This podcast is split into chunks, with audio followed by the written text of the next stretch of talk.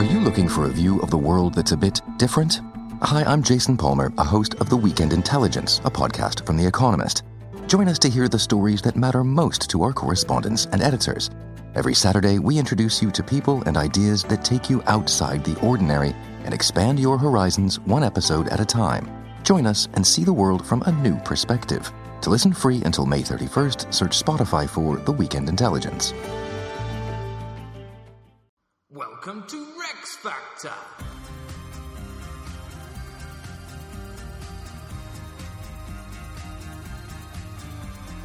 This week, Henry the Sixth.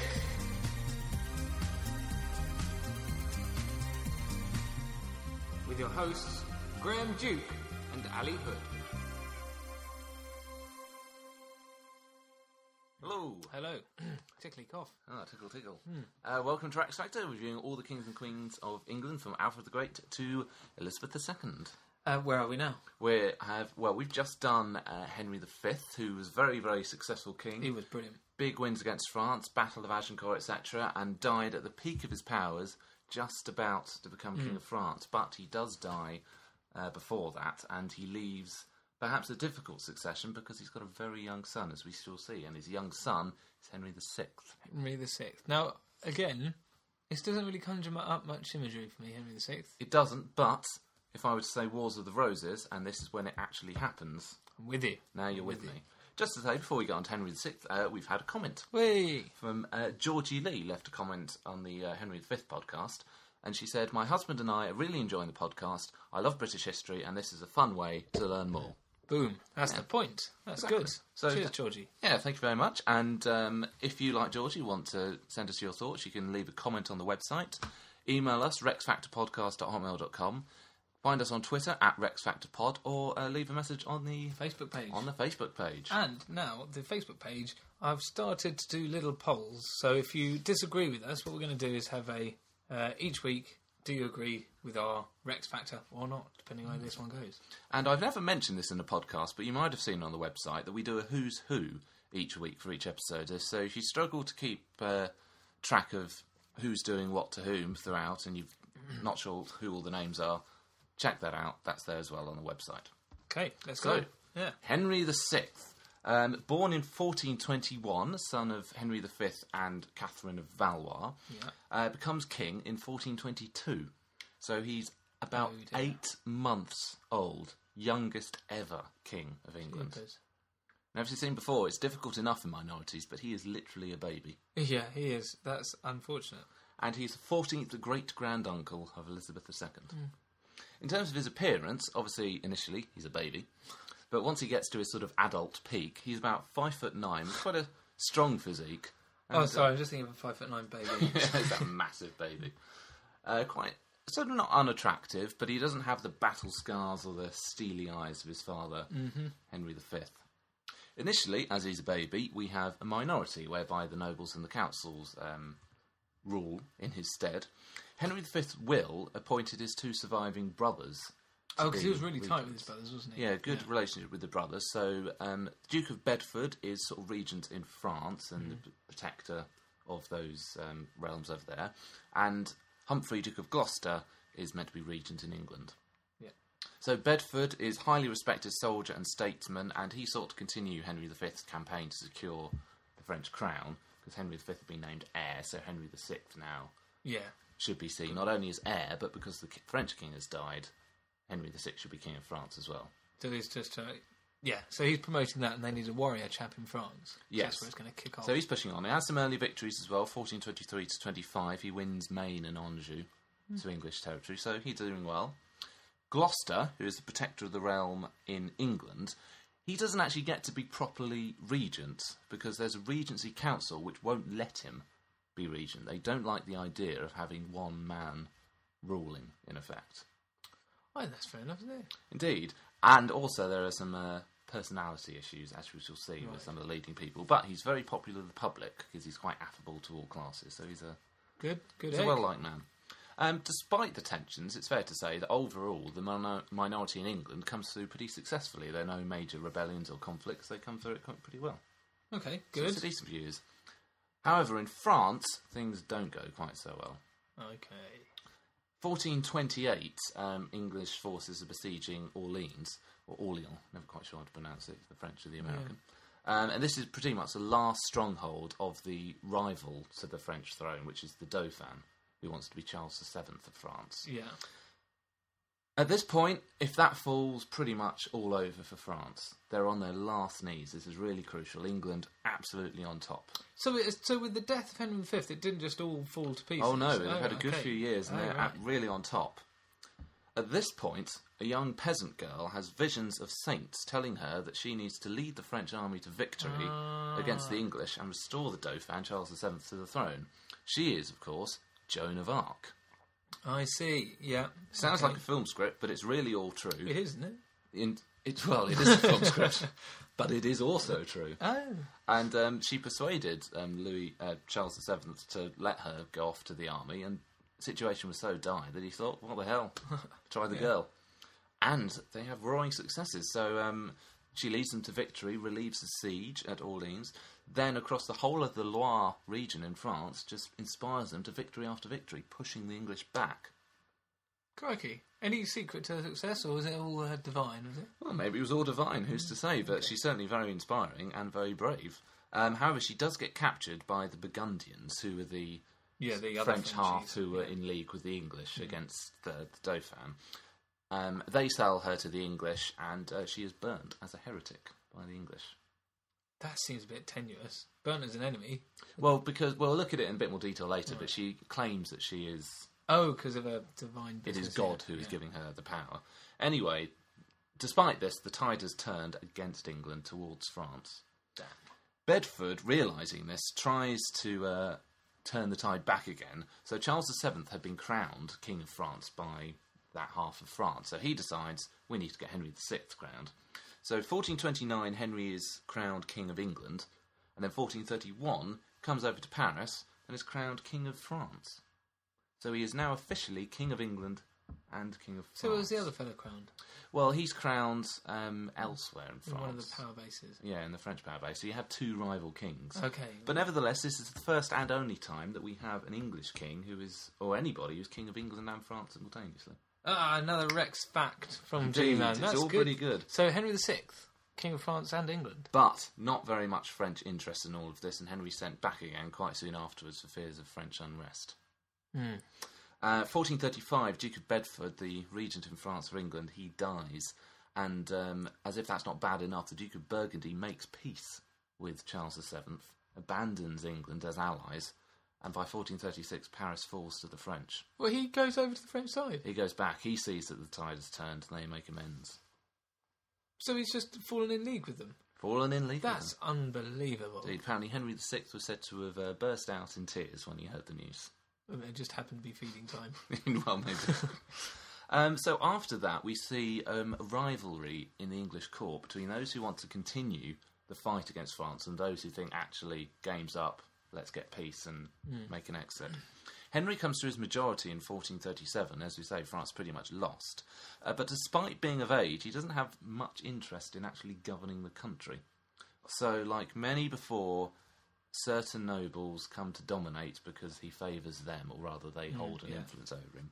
So we have the court split between those who want to pursue the war, which is mainly the Duke of Gloucester, who wants to pursue the memory of his brother Henry V, Yeah. and those pursuing peace. Chief among them are um, Cardinal Beaufort, who is sort of one of the Lancastrians from the John of Gaunt's illegitimate marriage Yeah, that's right. and also the Duke of Suffolk. So these are the two major nobles at court, and they are in rivalry with Gloucester. Henry VI very easily influenced, and he relies upon the Beauforts and Suffolk. So Gloucester starts to complain that he and other major nobles are being sidelined, not allowed to actually exert any influence over the decisions. Suffolk arranges a peace treaty with France. Um, he arranges a marriage between Henry VI and Margaret of Anjou. These Angevins are all over the place, aren't They they? really are indeed.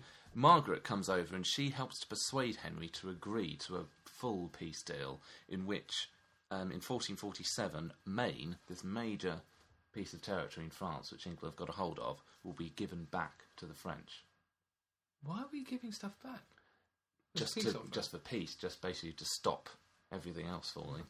However, this is all done in secret, so then there's public outcry when the treaty becomes knowledge, and there's real fears of unrest. So when Parliament is called, Gloucester comes along, but he gets arrested and uh, on trumped up charges of planning an uprising, taking advantage of all this. Because he wants to carry on fighting. He wants to carry on fighting, and Beaufort and Suffolk see him as a threat. Yeah. And then he dies in custody. Dies or dies? Well, probably just dies.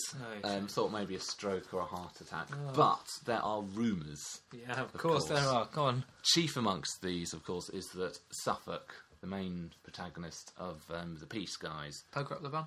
well, maybe again, no markings on the body. So he needs to try and regain his reputation. So what he decides to do is do a complete volte-face and uh, invades Brittany, who are in league with uh, Charles VII. Unfortunately, this doesn't go very well at all. Gives Charles VII uh, a reason to start attacking again, and he gradually wins and wins and wins and recaptures Normandy by 1450. Blimey. So, so he's just got rid of all the good work he did doing the peace treaty. Gave him an excuse to. Yep. And to then loses and then loses Normandy. That's unbelievable. This, these two, these two brothers of Henry V are hopeless. Oh no, no. Gloucester is the one who was opposing it. Oh, and he's right, dead. sorry, And Bedford yeah. has died as well. Okay. So Suffolk wasn't one of the brothers. Okay. He's just a major noble. But Parliament's not very happy with him, No, Suffolk, when he comes enough. back. So he gets impeached in 1450. Probably would have been executed as a traitor. So bad were his failures. But Henry VI, because he liked him, saves him from this and banishes him instead. However, when he's trying to go into exile to France, um, he's captured in the Channel by uh, another ship, and because they don't like him, they're unhappy about all this damage that's been done, and he's uh, executed on the spot By just randoms. by just randoms, English randoms. Why would he go on exile in France? I'd have chosen anywhere else apart from the place I just invaded. Well, true, but on the other hand, it's probably the only place he's realistically going to be able to manage. Um, a Kentish mob is blamed for this, Yeah. and uh, in response, a chap called Jack Cade from Kent leads a rebellion where they go off with thousands of people into London, which became known as Cade's Rebellion. It's probably the biggest uprising since the Peasants' Revolt From Essex and Kent as well. from Essex and Kent. I blame the Kentish people. this Well, they're a bit of rebels, aren't they? They were demanding the punishment of all of Suffolk's allies and also complaining at the false council of Henry VI, which had ruined the country. Um, quite dangerous, but unfortunately, looting and murders across the city at their hands led to them losing the support of Londoners, and ultimately they were defeated in a skirmish on London Bridge. But nevertheless, this shows that there's really serious unrest in the kingdom at the moment, and Henry VI's authority is really getting quite tenuous.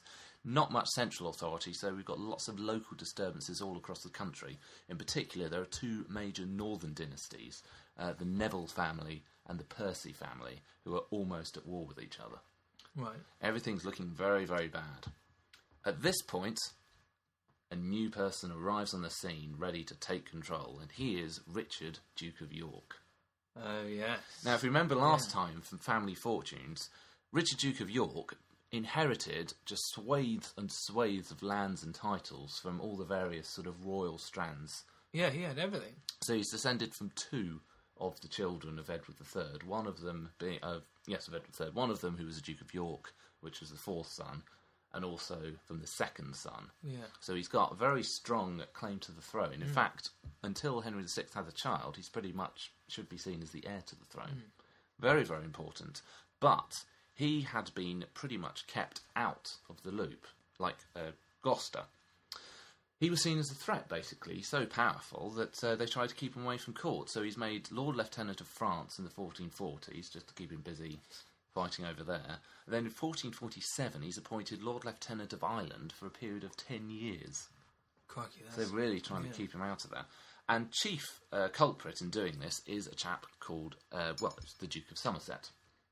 These are the Beaufort family again, Yeah. so related John to Henry VI, John of Cornwall. John of Gaunt's descendants, and they are fellow Lancastrians with Henry VI. So we're now starting to see this division between the Ah, Lancastrians yeah, and the York, Yorkists.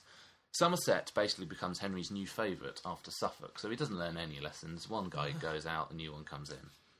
Um, and uh, he was sent to northern France in the 1440s, but he also had total failure, didn't do very much, came home, and just tried to keep York out of the picture to make himself the most powerful.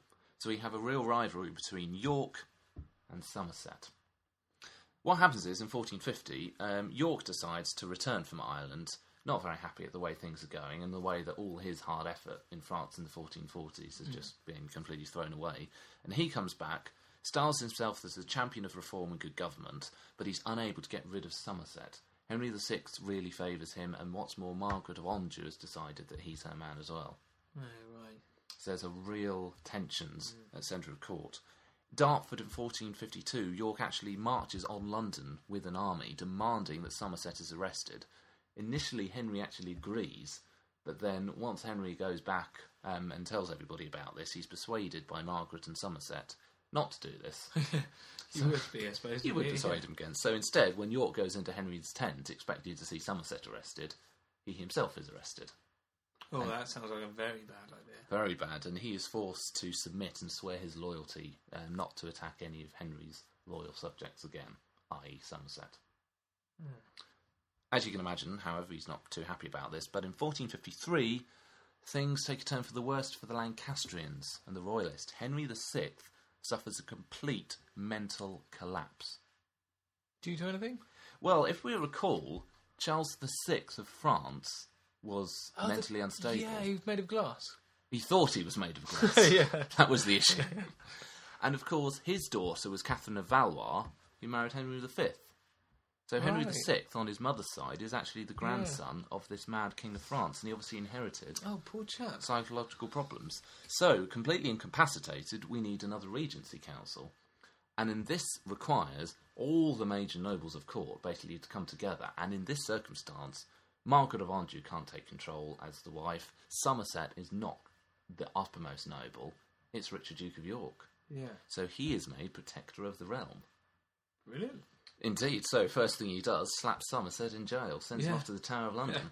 Brilliant. He rules pretty well, to be fair to York. He uh, makes an alliance with the powerful Neville family, in particular the Earl of Salisbury and his son, Earl of Warwick. Becomes Warwick the Kingmaker. Yeah. So he makes powerful allies, but doesn't otherwise be uh, too undue in terms of his patronage. But Henry recovers, and in 1455, York is dismissed from his position and Somerset released from prison. What? He just he just kept him in prison. I suppose he's noble, isn't he? York had kept him in prison, but Henry VI just- releases him straight away. So York now getting to the point where he's thinking that I'm I'm never going to be able to be in any kind of position while Somerset is there. So he's just got to do something about it. And at the Battle of St Albans, York and the Nevilles confronted the royal forces. Henry refuses to surrender Somerset, so there's a small skirmish in which uh, Somerset and also the Northumberland Percy leaders are killed. Major nobles are killed. Three major nobles. three major nobles, dukes no less, Yeah. are killed. And this is often seen as being the first battle in the Wars of the Roses, where we actually have the Lancastrians against the Yorkists, and they fight and yeah. people are killed. Yeah. Now, at this point, it might have been a uh, possible for them to have sort of come to an agreement. Henry VI very easily led. York isn't trying to pursue the throne; he just wanted to get rid of Somerset. Job done, and he's lost two friends in the process. Exactly. Fair enough. But Margaret on, of Anjou is not having any of this. In uh, 1453, not only did Henry VI have a complete mental collapse, but also Margaret gave birth to their first child, who was a, a son, Edward. So there is now a Prince Edward, an heir to the throne. So there's much more at stake for Margaret now. She's the potential mother of the next king. So she basically takes control of the Lancastrian faction at court. Henry VI, very much in the background, not really in control, but Margaret hates York, sees him as a rival to her position and her son's position. She's not willing to make amends with him. So, York tries to have a second protectorate in 1456, but doesn't really work, basically because Henry VI isn't actually incapacitated this time, doesn't have much legitimacy, and Margaret forces his removal. And then in 1459 at Ludlow, Margaret raises an army, marches on Ludlow, which is sort of Yorkist stronghold, and routs their forces. Why? Just out of nowhere? Well, because they're sort of building up their troops, she's building up her troops. It's sort of all building towards So it's definitely potential civil war. conflict. looking. Really building towards that, and it's a great win for Margaret. So York goes into exile um, in Ireland, where he's got his bases, where he was Lord Lieutenant, and uh, Warwick and the son of um, Richard Duke of York, Edward of March, go off to Calais, which is sort of the last English territory in France and a stronghold for Warwick. This this all um, sounds like Henry VI has no real power in the country. If they're in exile but still within English lands, they're just sort of just further away from the heat of the, Yeah. the battle. And Henry VI isn't really directing any of this. Yeah. He's almost just become this figurehead who's been controlled by whoever happens to be in control of him. Yeah, at it the time, in possession of him. However, 1460, Warwick and Edward of March come back, and at the Battle of Northampton, they rout the Lancastrian forces. And not only do they do that, but they capture Henry VI. Brilliant. So the Yorkists have now got Yeah. control of the king. Not sure what's going to happen next, but then York, Richard Duke of York, comes back from Ireland. And what he does is makes a bid for the throne. And we've got a quote here from a contemporary, John Whethamstede. He strode up to the throne and put his hand on its cushion, just as though he were a man about to take possession of what was rightfully his. He kept it there for a while, then, withdrawing it, he turned to the people and, standing quietly under the canopy of state, waited expectantly for their applause. Unfortunately, there's a rather stony and awkward silence at this point. at which point, the Archbishop of Canterbury asks him if he wants to see the king. And rather sheepishly, he says yes. Yes, please. oh, drat. He, I bet he rehearsed that a hundred times in his head, and that would never happen. I'll get me coat. but he was basically trying for the Henry IV tactic. He thought he'd announce his claim and everyone support it, but nobody was expecting deposition at this stage. So he took them all by surprise. Mistimed it all. He did. So instead, they agree an act of accord whereby Henry will remain king for the rest of his reign, but York, Richard Duke of York, will be his heir. So Henry VI is in effect disinheriting his son, Prince Edward. Yeah. As you can imagine, Margaret of Anjou isn't going to be very happy about that, and she and Prince Edward had actually escaped being captured. So they head off um, north to raise another army. York and Salisbury go off to head them off, try and sort them out before they're able to march back down on London, and they leave the safety of uh, Sandal Castle and go out to meet them at Wakefield. But unfortunately for Richard Duke of York, they are vastly outnumbered by Margaret's Lancastrian forces, and it's a complete defeat for the Yorkists. Oh, he sounded awesome. Not only is it a defeat, but York and Salisbury and York's second son, Edmund of Rutland, are all killed. Uh, colours of rainbow business. Isn't it? Indeed, and then his um, a paper crown is put on his head, which is then put on a spike on the sort of the York walls, looking out on the city. Bit of a statement. Bit of a statement, and that is the end of Richard Duke of York. And as you sort of just alluded to there, possible man um, behind the what do you call it? Richard of York. Oh, gave okay, battle. Yeah, the rainbow business. Rainbow business. He's possibly the man because, of course, he gave battle, but he lost. Yeah. So it's not looking very good for the Yorkist cause at this point. 1461, it starts to get even worse. Start of the year, the second Battle of St Albans, Warwick, who is one of the Yorkist allies, is also defeated. Doesn't get killed, but Henry VI is recaptured by the Lancastrians. They get him away from the Yorkists and he's restored to the throne.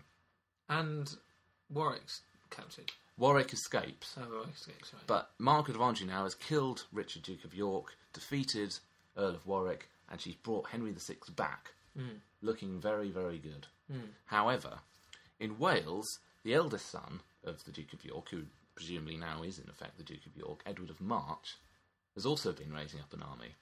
He, at the Battle of Mortimer's Cross, defeats Owen and Jasper Tudor, after which uh, Owen is executed, and he's then able to link up with the Earl of Warwick. So we get the like, the Yorkist troops all together again. So the but so this this current Yorkist, he didn't lose all his lands when his father died.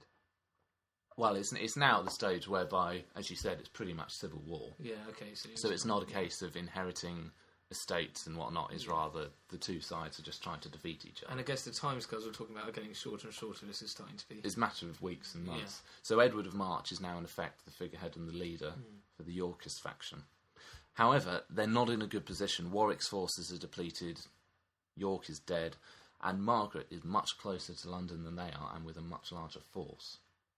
So all she really needs to do is get in London, put Henry VI back on the throne, and then the Yorkists are really isolated out in the country. Hmm. However, Margaret is not able to get into London. She's been using a lot of uh, Scottish troops and some northern troops, and the Londoners refused to open the gates to her because they've started to see the Wars of the Roses as a north versus south conflict. Why south? Because there are a lot of it's. This is the confusing thing, which I think we got an email about a while ago, actually, in terms of Lancaster against York. It's not really the county of Lancaster against the county of York. Which we should point out, both northern and side by side. Yes. Yeah. yes, very much both northern um, lands, so much as it's the those who are descended from the Duke of Lancaster and those who are descended from the Duke of York. So these major nobles have lands and estates all across the country, Right. north and south. So London has a lot of Yorkist sympathies in terms of the Duke of York. Yeah. It's not really geographical in terms of Yorkshire against Lancashire. Yeah. However, Margaret's been using a lot of northern and Scottish troops who have been pillaging uh, Yorkist strongholds. And there's been a lot of Yorkist propaganda about this. So Londoners think if we let her in, she's just going to hell. All hell's going to break loose. So they don't let her, and she is forced to go uh, go back north with Henry VI. I love Londoners throughout history. They're so, it's like they're treated as their own separate, like walled country, and they always hate queens. like throwing mud at Eleanor and stuff. They just don't know we're not letting you in, and they they actually hold a lot of power, don't It they? completely changes everything because instead, Edward um, of March marches into London. Very popular. He's 19 year old, incredibly glamorous and good looking, quite popular, and he is crowned Edward IV. So he's, he is. That's actually crowned as King Edward IV. So, whereas before with um, Richard Duke of York, there was always this sense of um, hesitancy because they thought we can't, we don't want to go that far because you know we don't want to fight the king. his hand on the is the seat. He's brilliant. Yeah. But now Henry VI is seen as having Yeah, left just- London. He's not. He's given up his claim. Edward IV comes in. We've got two kings fighting for each other. He doesn't put his hand on the the seat. He sits on the throne. He puts the crown on his head. Job done. So it's clear now that there's going to needs to be a big battle, and it's going to decide what happens next. It's going to decide who is going to be king, Yeah. and that happens at the Battle of Towton. Major battle of the period in blizzard conditions, even though it's March or April. Uh, very brutal, very bloody and long battle, but it results in a Yorkist victory. Hey, I don't know why I'm rooting for them. Lancastrians are routed. Henry VI, Margaret, Edward the off into exile, and Edward IV is king. Is, I, I get the feeling that's not the end of the story. It's not the end of the story. 1461 to 65, um, Henry, Margaret, and Prince Edward are in exile to the Welsh Scottish borders. Um, Lancastrian rebellions in northern England are put down pretty easily, such as Hexham. But 1465, Henry VI gets captured and sent to the Tower of London. Looking more and more final. Looking more and more final. Unfortunately, Warwick, the Kingmaker, shows us why he is known as Warwick the Kingmaker. He's a classic overmighty subject, and he seeks to control Edward IV and thinks that his way should be the only way. They really fall out um, in this period, particularly when Edward secretly marries Elizabeth Woodville, whilst Warwick is negotiating a marriage treaty with a French princess. He really he doesn't like the fact that he's gone behind his back like this, and that this means that Warwick is now not obviously as powerful as he thought he was. He arrests Edward IV at one stage. He has the power to do that. Well, he doesn't really, because he gets no support. Because before, when he deposed Henry VI, it was with another king. Yeah. Now there's no royal authority other than Henry VI in rivalry. So he's forced to release Edward, and they're sort of rather awkward and sort of prowling around each other, deciding You what's going to happen. it's like releasing a tiger Yeah. in the wild and just hoping it doesn't turn around and eat you. Go on, Yeah. out you go, out the door, you're free. Particularly after you sort of hit it on the head and put it in the cage yeah, in the first yeah. place. That wasn't me. Louis the Ninth is a French king now. He's replaced Charles the Seventh, and he throws his hat into the fray at this point by engineering an alliance between Warwick and Margaret of Anjou. Oh, Now, complete enemies, Yeah. these two have been, but they've got a common cause in thinking, well, we're only going to be restored to our old power if we get rid of Edward IV and put a puppet king, Henry VI, back on the throne. so Warwick's throwing in his lot with Henry VI now. Warwick has completely turned tail, is now with the Lancastrians. As we said, follow the who's who if this starts to get confusing. And at the Battle of Barnet, um, sorry, I've skipped ahead there. Edward is forced into exile by Warwick, so he goes off to France, in particular to Burgundy. And in 1470, Henry VI is released from prison, rather confused about what's going on, and made king again. Unfortunately, as the price for the alliance, um, Louis IX was still um, enemies with the Burgundians, who had made peace at the start of the reign, but they're now at loggerheads again. The Burgundians didn't really fancy helping Edward IV because they thought we don't want to get involved in this English dispute Yeah, now. But Warwick declares war on the Burgundians Because he was, they were holding. Yeah, okay, right. Yeah. because of the alliance with Louis IX. But what this does is brings the Burgundians back into the conflict, and they give money and troops to Edward IV, and he is able the next year in 1471 to come back to England, and then he defeats and kills Warwick at the Battle of Barnet. Good. He was he was troublemaker, a was. kingmaker troublemaker. Indeed. Then at the Battle of Tewkesbury, we see the final defeat of the Lancastrians. Total win for the Yorkists, and Prince Edward, the only son and heir of Henry VI, is killed. Prince Edward is killed, Prince Edward, son of Henry VI, is killed. and who? So who's who's who's the king now? So the king now, Edward IV, is back in Edward the town. fourth. Sorry, yes, I was confused there. Back in town, and 1471, with Henry VI back in the Tower of London, Edward decides, put this to bed once and for all. Yeah, he's got to go. Henry he? VI dies of grief, in inverted commas, That's how you call it. almost certainly murdered on the orders Hmm. of Edward IV, and he dies aged 49. So that is it. Henry VI has died, his only son, Prince Edward, has been killed, all of the Lancastrian powers have also gone. Edward IV, the Yorkist, is king.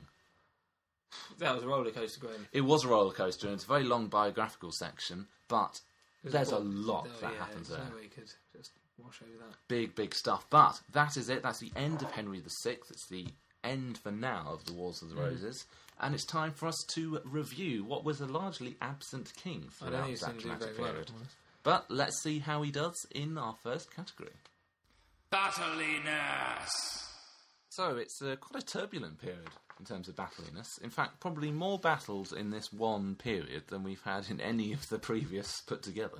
Yeah, not really on hit a case for him, though, is it? It's just, I mean, we were saying earlier that it, it, we haven't really been talking about him so much as just stuff that's done to him or around him. Indeed, I mean, classically at the start of his reign, when he's um, still a young minor, of course, we had Joan of Arc, hmm. who not we shouldn't spend a lot of time on her because it's not really when he's in control of events, and it's a French woman. But nevertheless, this is a period where France is at its lowest ebb. England really close to victory. She's just a peasant girl, hmm. and she's able to inspire the troops. Apparently, she got wounded at the siege of Orleans, arrow in her shoulder, which apparently she pulled out and then went off back into the fray. Lower pain threshold, though, Graham. Well, indeed, Jargo. Um, also, she was wounded when apparently a projectile crashed against her helmet and broke while she was besieging it, but That sounds nasty. carried on. When she was captured, she made several escape attempts, including a 70 foot leap into a dry moat. Jeepers. That, that's, that's cool. And she's quite a clever girl as well. As um, at her trial, where they were trying her for being a heretic, she was asked if she was in God's grace, which was a trick question because whatever she said, yes or no, Yeah, she was heretic. guilty. If she said yes, it was a heresy because no one could know hmm. that they were in God's grace. If she said no, that meant that everything she'd said before was nonsense. Her answer was, "If I'm not, may God put me there, and if I am, may God so keep me." Facetious. Very clever though. yeah. they don't. They can't Yeah. think of a way around that. but they still burn her as a heretic. Yeah.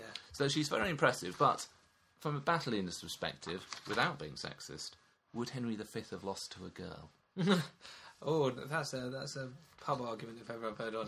yes, it Um, and I think the answer is no, I'm Yeah. honest. And I think Henry VI definitely would. And, Yeah. And did. Indeed. When he does become of age uh, in his majority, Henry really abhors war, Henry VI. He pursues peace. He surrenders Maine and Anjou. York, the Richard Duke of York, when he was Lord Lieutenant of France, he was denied financial support and denied troops, whilst the favourites, Suffolk and Somerset, were given lots more support but oversaw defeats in Gascony and Normandy. So he's backing the wrong English horses. Yeah, it's hopeless, Graham. I, I can't see. I mean, I can't see anything Other than, other than mm. these defeats. And this is the end of the Hundred Years' War. After all that Henry V achieved, it's all gone. Yeah. All we've got left is Calais. And and what's d- that? I've been there. And Alison Weir has argued that defeat in France may even have been a major cause of the Wars of the Roses. That, I can go along with that because if you, yeah, if he was at least winning abroad, people would say, yeah. Yeah. However, it's not until 1801, George III, that England actually drops its pretense to the French throne. Really? They're all still claiming to be King or Queen of France. Wow. Wars of the Roses, of course, is the major period, a major event in terms of battliness, and this is where we have to judge Henry VI. He's dethroned twice, 1461 and 1471, the only king to have managed that. Captured three times, 1460, 1465, and 1471. And what's more, he actually loses two kingdoms, the English kingdom and the French kingdom. It's, it's peaks and troughs, Graham. All in less than 20 years. But because I mean, he's a record holder for, uh, on so many levels. All those things you just mentioned. Yet he was the only king of England and France. He was, technically. I'm not here. I'm not going to give him any points for that because he lost and managed to lose them both more than once. Um, but still, I mean, what a what a uh, roller coaster, as you said. He's the absolute antithesis of a medieval martial king, basically. He has no interest in military glory. And in fact, his, his uh, contemporaries, the magnates, were shocked after Henry V. This is the son of Henry V. They couldn't believe how Yeah. little interest he Well, he didn't grow up with him, did he? I suppose as well. I get the impression you you um you said he didn't have any interest that when he was told, "Oh, you're no longer king now," you go, "Oh well, you're a king now." Am I? Oh, brilliant. He's the first monarch since 1066 not to lead an English army against a foreign foe. And the Wars of the Roses, apparently, he always remained basically by the standard, in armour, but he never actually no. ventured anywhere near the battle and he just waited for the outcome. Apparently, the first Battle of St Albans, his only contribution was to sit in his armour in his pavilion and pray. And then, when things got bad, he still got wounded in the neck by an arrow and then went to hide in a cottage. This guy, he's a puppet king from the start. Indeed, and others lead. From 1455, Margaret of Anjou is really leading the cause, and she was the one raising and inspiring the armies. In 1470, he's the puppet of Warwick the Kingmaker, and apparently he was said to have been as mute as a crowned calf when restored to the throne.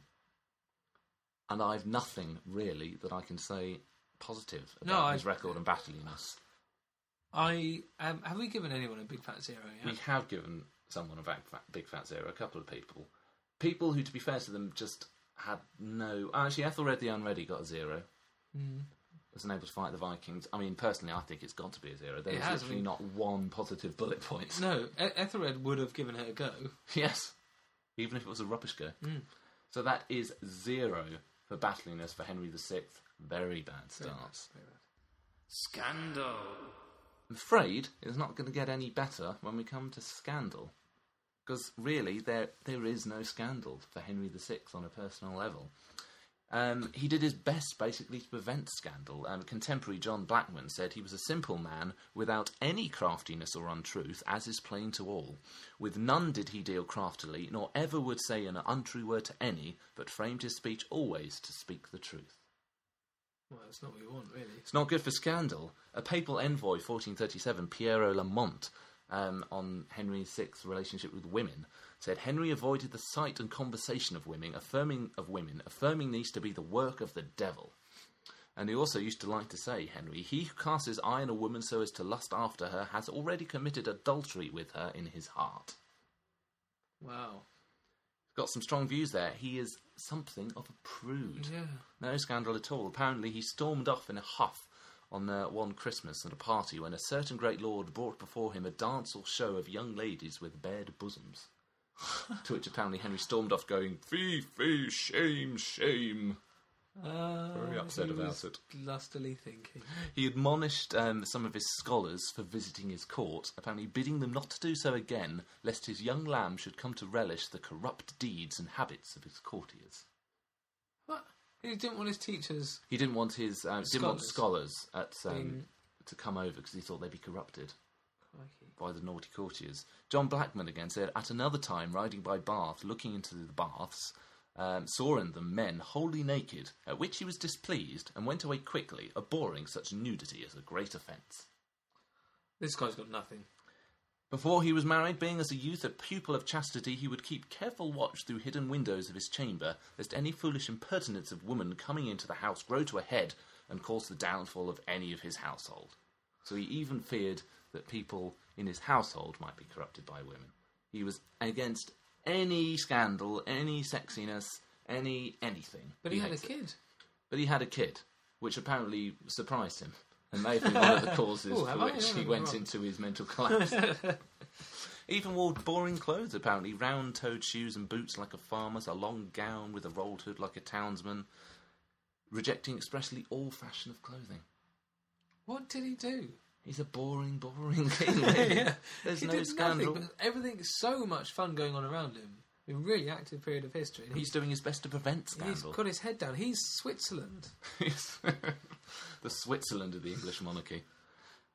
I think it's got to be another There's zero for scandal. massive zero.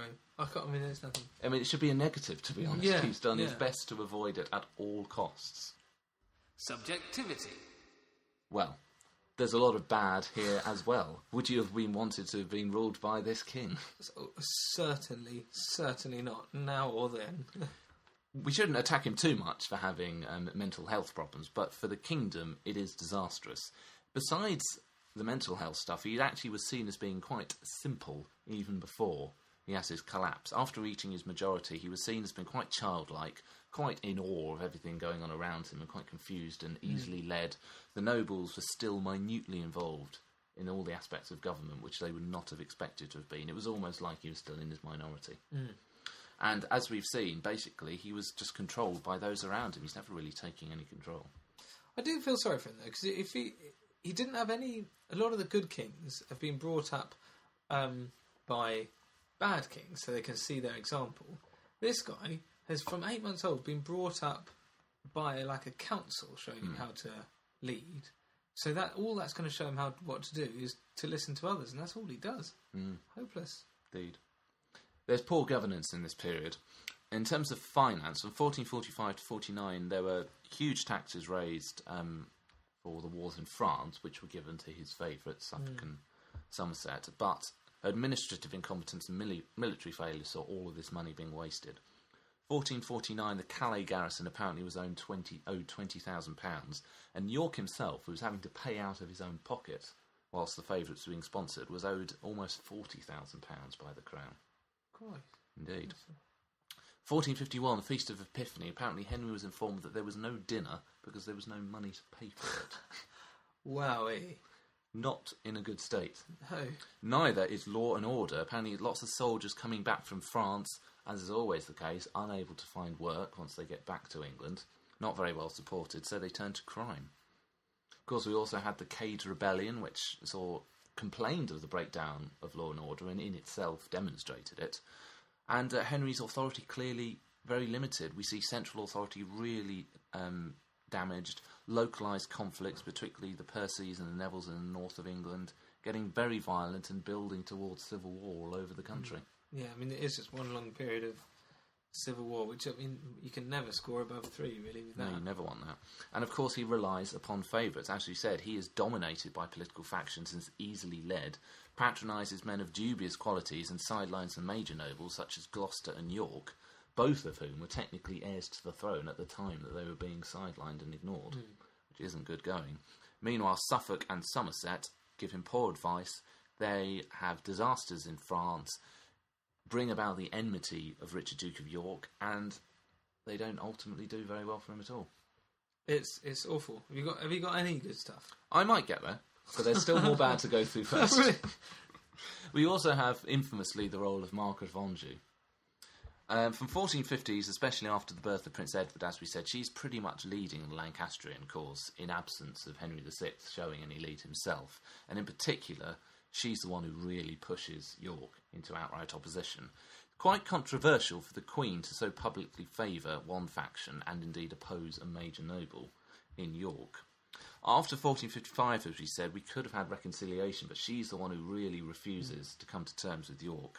And her use of northern troops and the permission to loot and pillage York's strongholds helped loosen the support of Londoners and helped Edward IV thus come to the throne.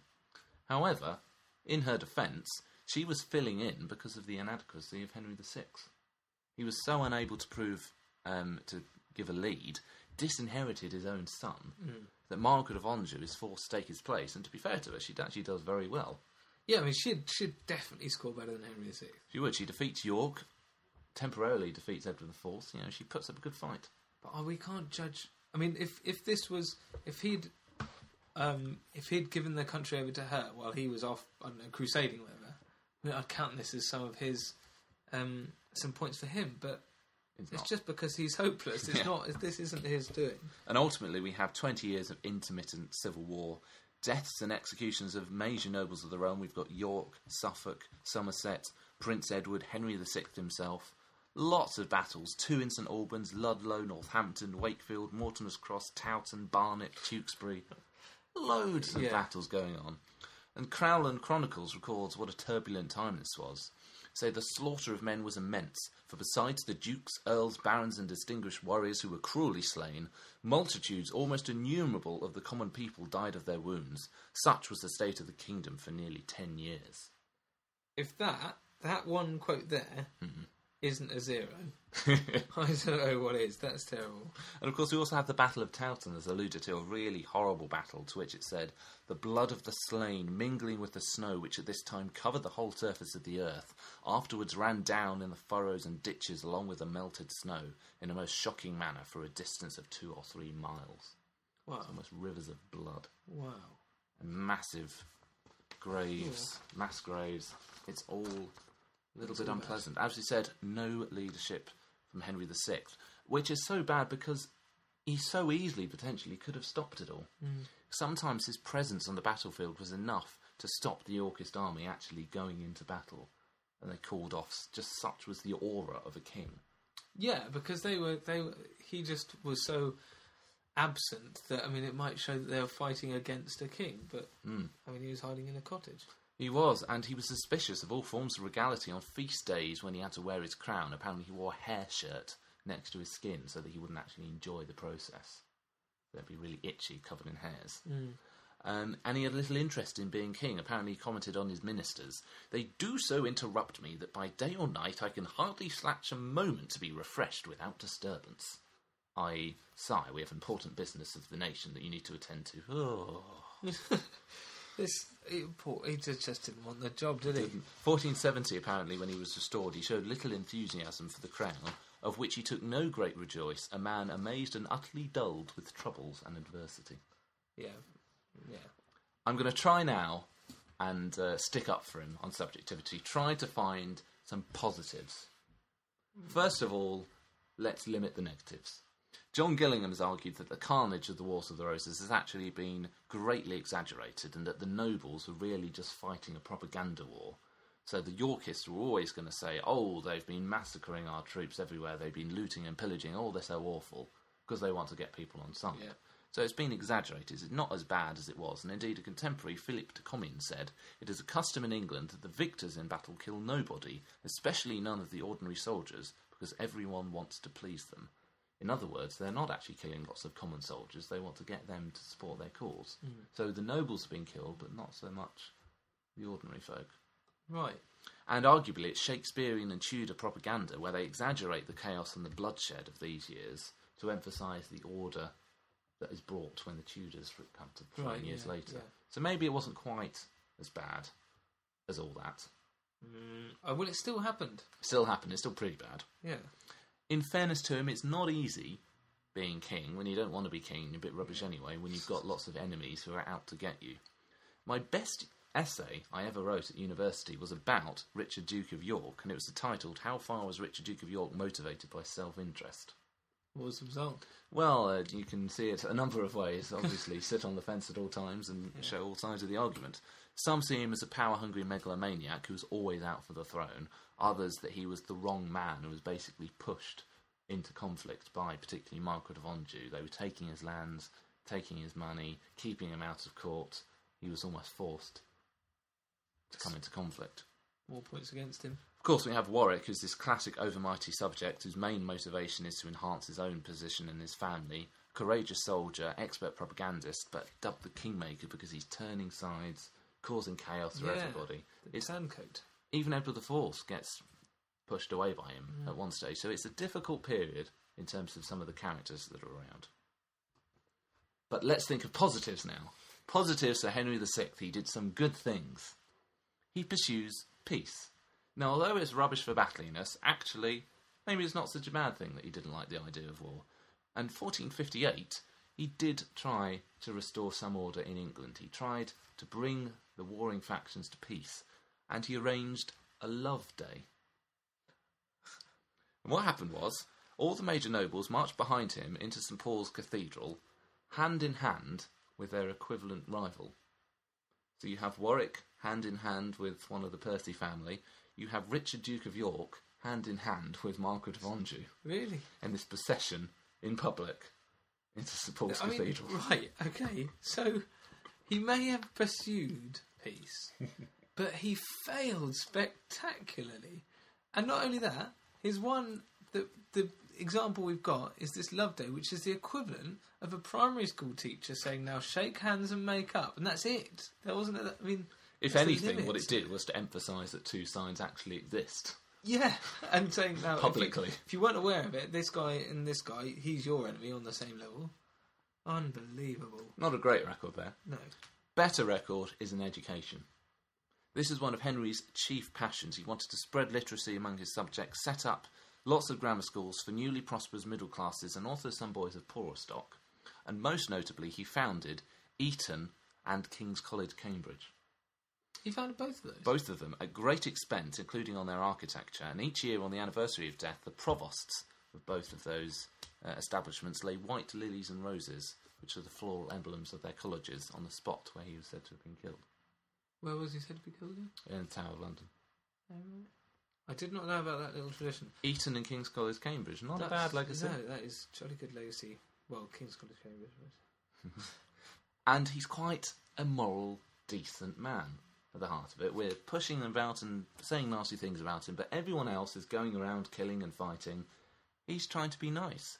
He abhorred all forms of bloodshed, apparently intervened frequently to spare the lives of criminals and traitors. He didn't like people being killed on his account. Apparently, once riding through um, a place called Cripplegate, he uh, noticed the part of a quartered body of a traitor on a stake, to which he said, Take it away. I will not have any Christian so cruelly handled for my sake. He sounds like a nice guy. But And his one act, when he became king again briefly, 1470 to 71, the one independent act that he took as king was apparently Edward IV had had to go off into exile and he'd had to leave his wife, Elizabeth of Woods, Woodville, in England, and she was heavily pregnant at the time, went into sanctuary at Westminster Abbey. Henry VI's one act as king is to send her food and clothing. Yeah, I mean, he sounds like a lovely bloke. But zero. I'm afraid it does have to be zero because ultimately subjectivity is would you want to be a subject to this king? yeah, absolutely not. Unless you actually happened to meet him once at Cripplegate Yeah, and he was feeling benevolent. indeed. Rubbish. Otherwise, he shows no lead. It falls into civil war, hmm. and despite his weaknesses, he keeps being put back by impressive people, hmm. but he's just got nothing at all. He's not a king. He's a pawn in a game. He's He a is. pawn masquerading as a king. He's a little chestnut. So that's another zero for Henry VI, which means he's got a total of zero thus far. But maybe things will get better now. Longevity. He rules from 1422 to 1461 Oh, ah, that's really good. and 1470 to 1471. Oh ah, no, that's really annoying. So in total, he rules for 40 years. Really, ah, that's annoying. I thought he was going to get some hopeless. Are they, Despite everything, he gets a 40 for longevity. that's better than some of those Saxons. Then That's a very high score. It's one of the best we've had. that's so annoying. if this was that game that sounds like Top Trumps, Yeah. you'd have to play that card. Oh, yes, you would. Longevity. I'm going for Scandal Zero. And he's got one more. Let's see how he does there. Dynasty, not the program. He has one son, Prince Edward, but he's killed at the Battle of Tewkesbury. So, in fact, he has zero surviving children.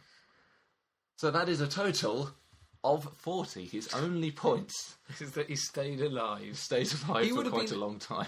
he, he would have done as well at this at this game if he had just sort of stayed for his entire reign in a flotation tank and never said a word, he'd have scored exactly the same point. Might have scored slightly better. Yeah, well, maybe. Anyway, that is it for our um, various factors for Henry VI. So we now come to our final decision. Does he have the mark of greatness, the legacy, the star quality which earns him the Rex Factor? Can we just, just no? Well, you know, let's think hard about this one. You know, Unbelievable. This guy is. I mean, he at least he's setting a record after death here as well. He'd be proud of this. And the fact that he scored zero in all categories apart from the fact that he stayed alive. Yes. And then in life, he's made all these records that, you know, that sounds like a good thing, but he was just hopeless. King John is often said to have been the worst king of England, but I mean, uh, and all Ethelred the Unready. But this is pretty. This is, challenging. Really bad. I mean, Edward, uh, where is it? John. Yeah, John wasn't. I think John wasn't too bad. We were just disappointed that he wasn't as bad as he was. Yes. Yeah. So it's uh, yes or no, No way. and it's a no for me as well. That's a big no to Henry VI. A failure on so many levels. Oh, crikey Moses. I really hope his successor does better. Let's move on then to consider where we now are in terms of all the different families. We've had a lot of upheaval in this period. So, how are things going in? Family fortunes. Well, the Lancastrians were the royalists, but Henry VI has died. His only son, Prince Edward, has died. So that line from John of Gaunt started with Henry IV, Henry V, Henry VI. It's now ended. Job done. No more after that. Lancastrians, Gone. the main line is gone. Instead, the Yorkists have come to the fore. Richard, Duke of York, is killed, but his eldest son becomes Edward IV. And Edward also has two brothers, George, Duke of Clarence, and Richard, Duke of Gloucester. And also, Edward also has numerous children. So suddenly, the Yorkists now on the throne, Yeah. lots of power. The Nevilles doesn't go so well for them. Salisbury was killed whilst in league with Richard, Duke of York, and then Warwick was killed after hmm. opposing Edward IV, and they both die without leaving significant male issue. Right. So the male line of the Neville family is gone now, so it's really the women who are continuing to be prominent. Hmm. So we have Cecily Neville, who is married to Richard, Duke of York, and so is the mother of Edward IV. And we also have Isabel and Anne Neville, who are married to the brothers of Edward IV. So the family is still kind of prominent within Yeah. the Yorkists, but not in terms of major male. Yeah, there's no real claim coming on the horizon there, is there? No. It's also gone very badly for the Beauforts. These were the sort of pseudo Lancastrians who were very much in league with Henry VI. John Beaufort, the first Duke of Somerset, died after the 1440s French failures. Edmund Beaufort, the second Duke of Somer- Somerset, the one who was in opposition to Richard, Duke of York, he is killed at St Albans in 1455. Henry Beaufort, the third Duke, killed in executed in 1464 after the Battle of Hexham and Edmund Beaufort, the fourth Duke, killed at Tewkesbury in 1471. The male line of the Beaufort family is ended. God, I said the Yorkists are looking really strong. Absolutely. However, there is one other family that they've still got to contend with, and that is the Tudors. Excellent. Firmly on the scene now, are the Tudors. Of course, we remember Owen Tudor, this lowly Welsh squire who married the widow of Henry V. Yeah. He was executed after the Battle of Mortimer's Cross. Apparently, he was very surprised about this. He thought, and this was fighting Edward IV, Right. as he was Oh, about to yes, become. right, yeah. He thought he was going to be let off, but then he realised he was going to be executed when they removed his collar from his doublet. Apparently, he said the head which used to lie in Queen Catherine's lap would now lie in the executioner's basket. Oh, it's sad. But his sons, Jasper and Edmund Tudor, also fight for the Lancastrians and are powerful nobles. Edmund Tudor marries Lady Margaret Beaufort. So the Beaufort family are not completely removed from its significance because they marry. She becomes pregnant very soon after they marry, which at the age of 12 is rather young. Oh, crumbs. Apparently, the canonical age of consent right. for the time, but she's only a young girl. And whilst pregnant, Edmund Tudor gets captured and dies of the plague at Carmarthen Castle. So she goes into the care of Jasper Tudor, and you know is a widow at the age of twelve, in hiding. But she gives birth to her one and only son, which is Henry Tudor. Ah, and I like the way they're starting to give them more English names to make them more acceptable in the English court. We've gone from Owen to Jasper and Edmund, now Henry. Henry. So, Henry Tudor is the last Lancastrian really with any kind of claim to the throne. He goes off into exile with Jasper in Brittany, but he is not someone to forget about. He's very much a peripheral but important So we've got very strong Yorkists, but who's this fella in Brittany? Henry Tudor. exactly. Okay. But Edward IV is king. And that is it now then for Henry VI. We've reviewed him. He didn't get the Rex Factor, No, he's hopeless. and the Wars of the Roses seemingly over. Till next time. Until next time when we'll be reviewing Edward IV. Cheerio. Goodbye.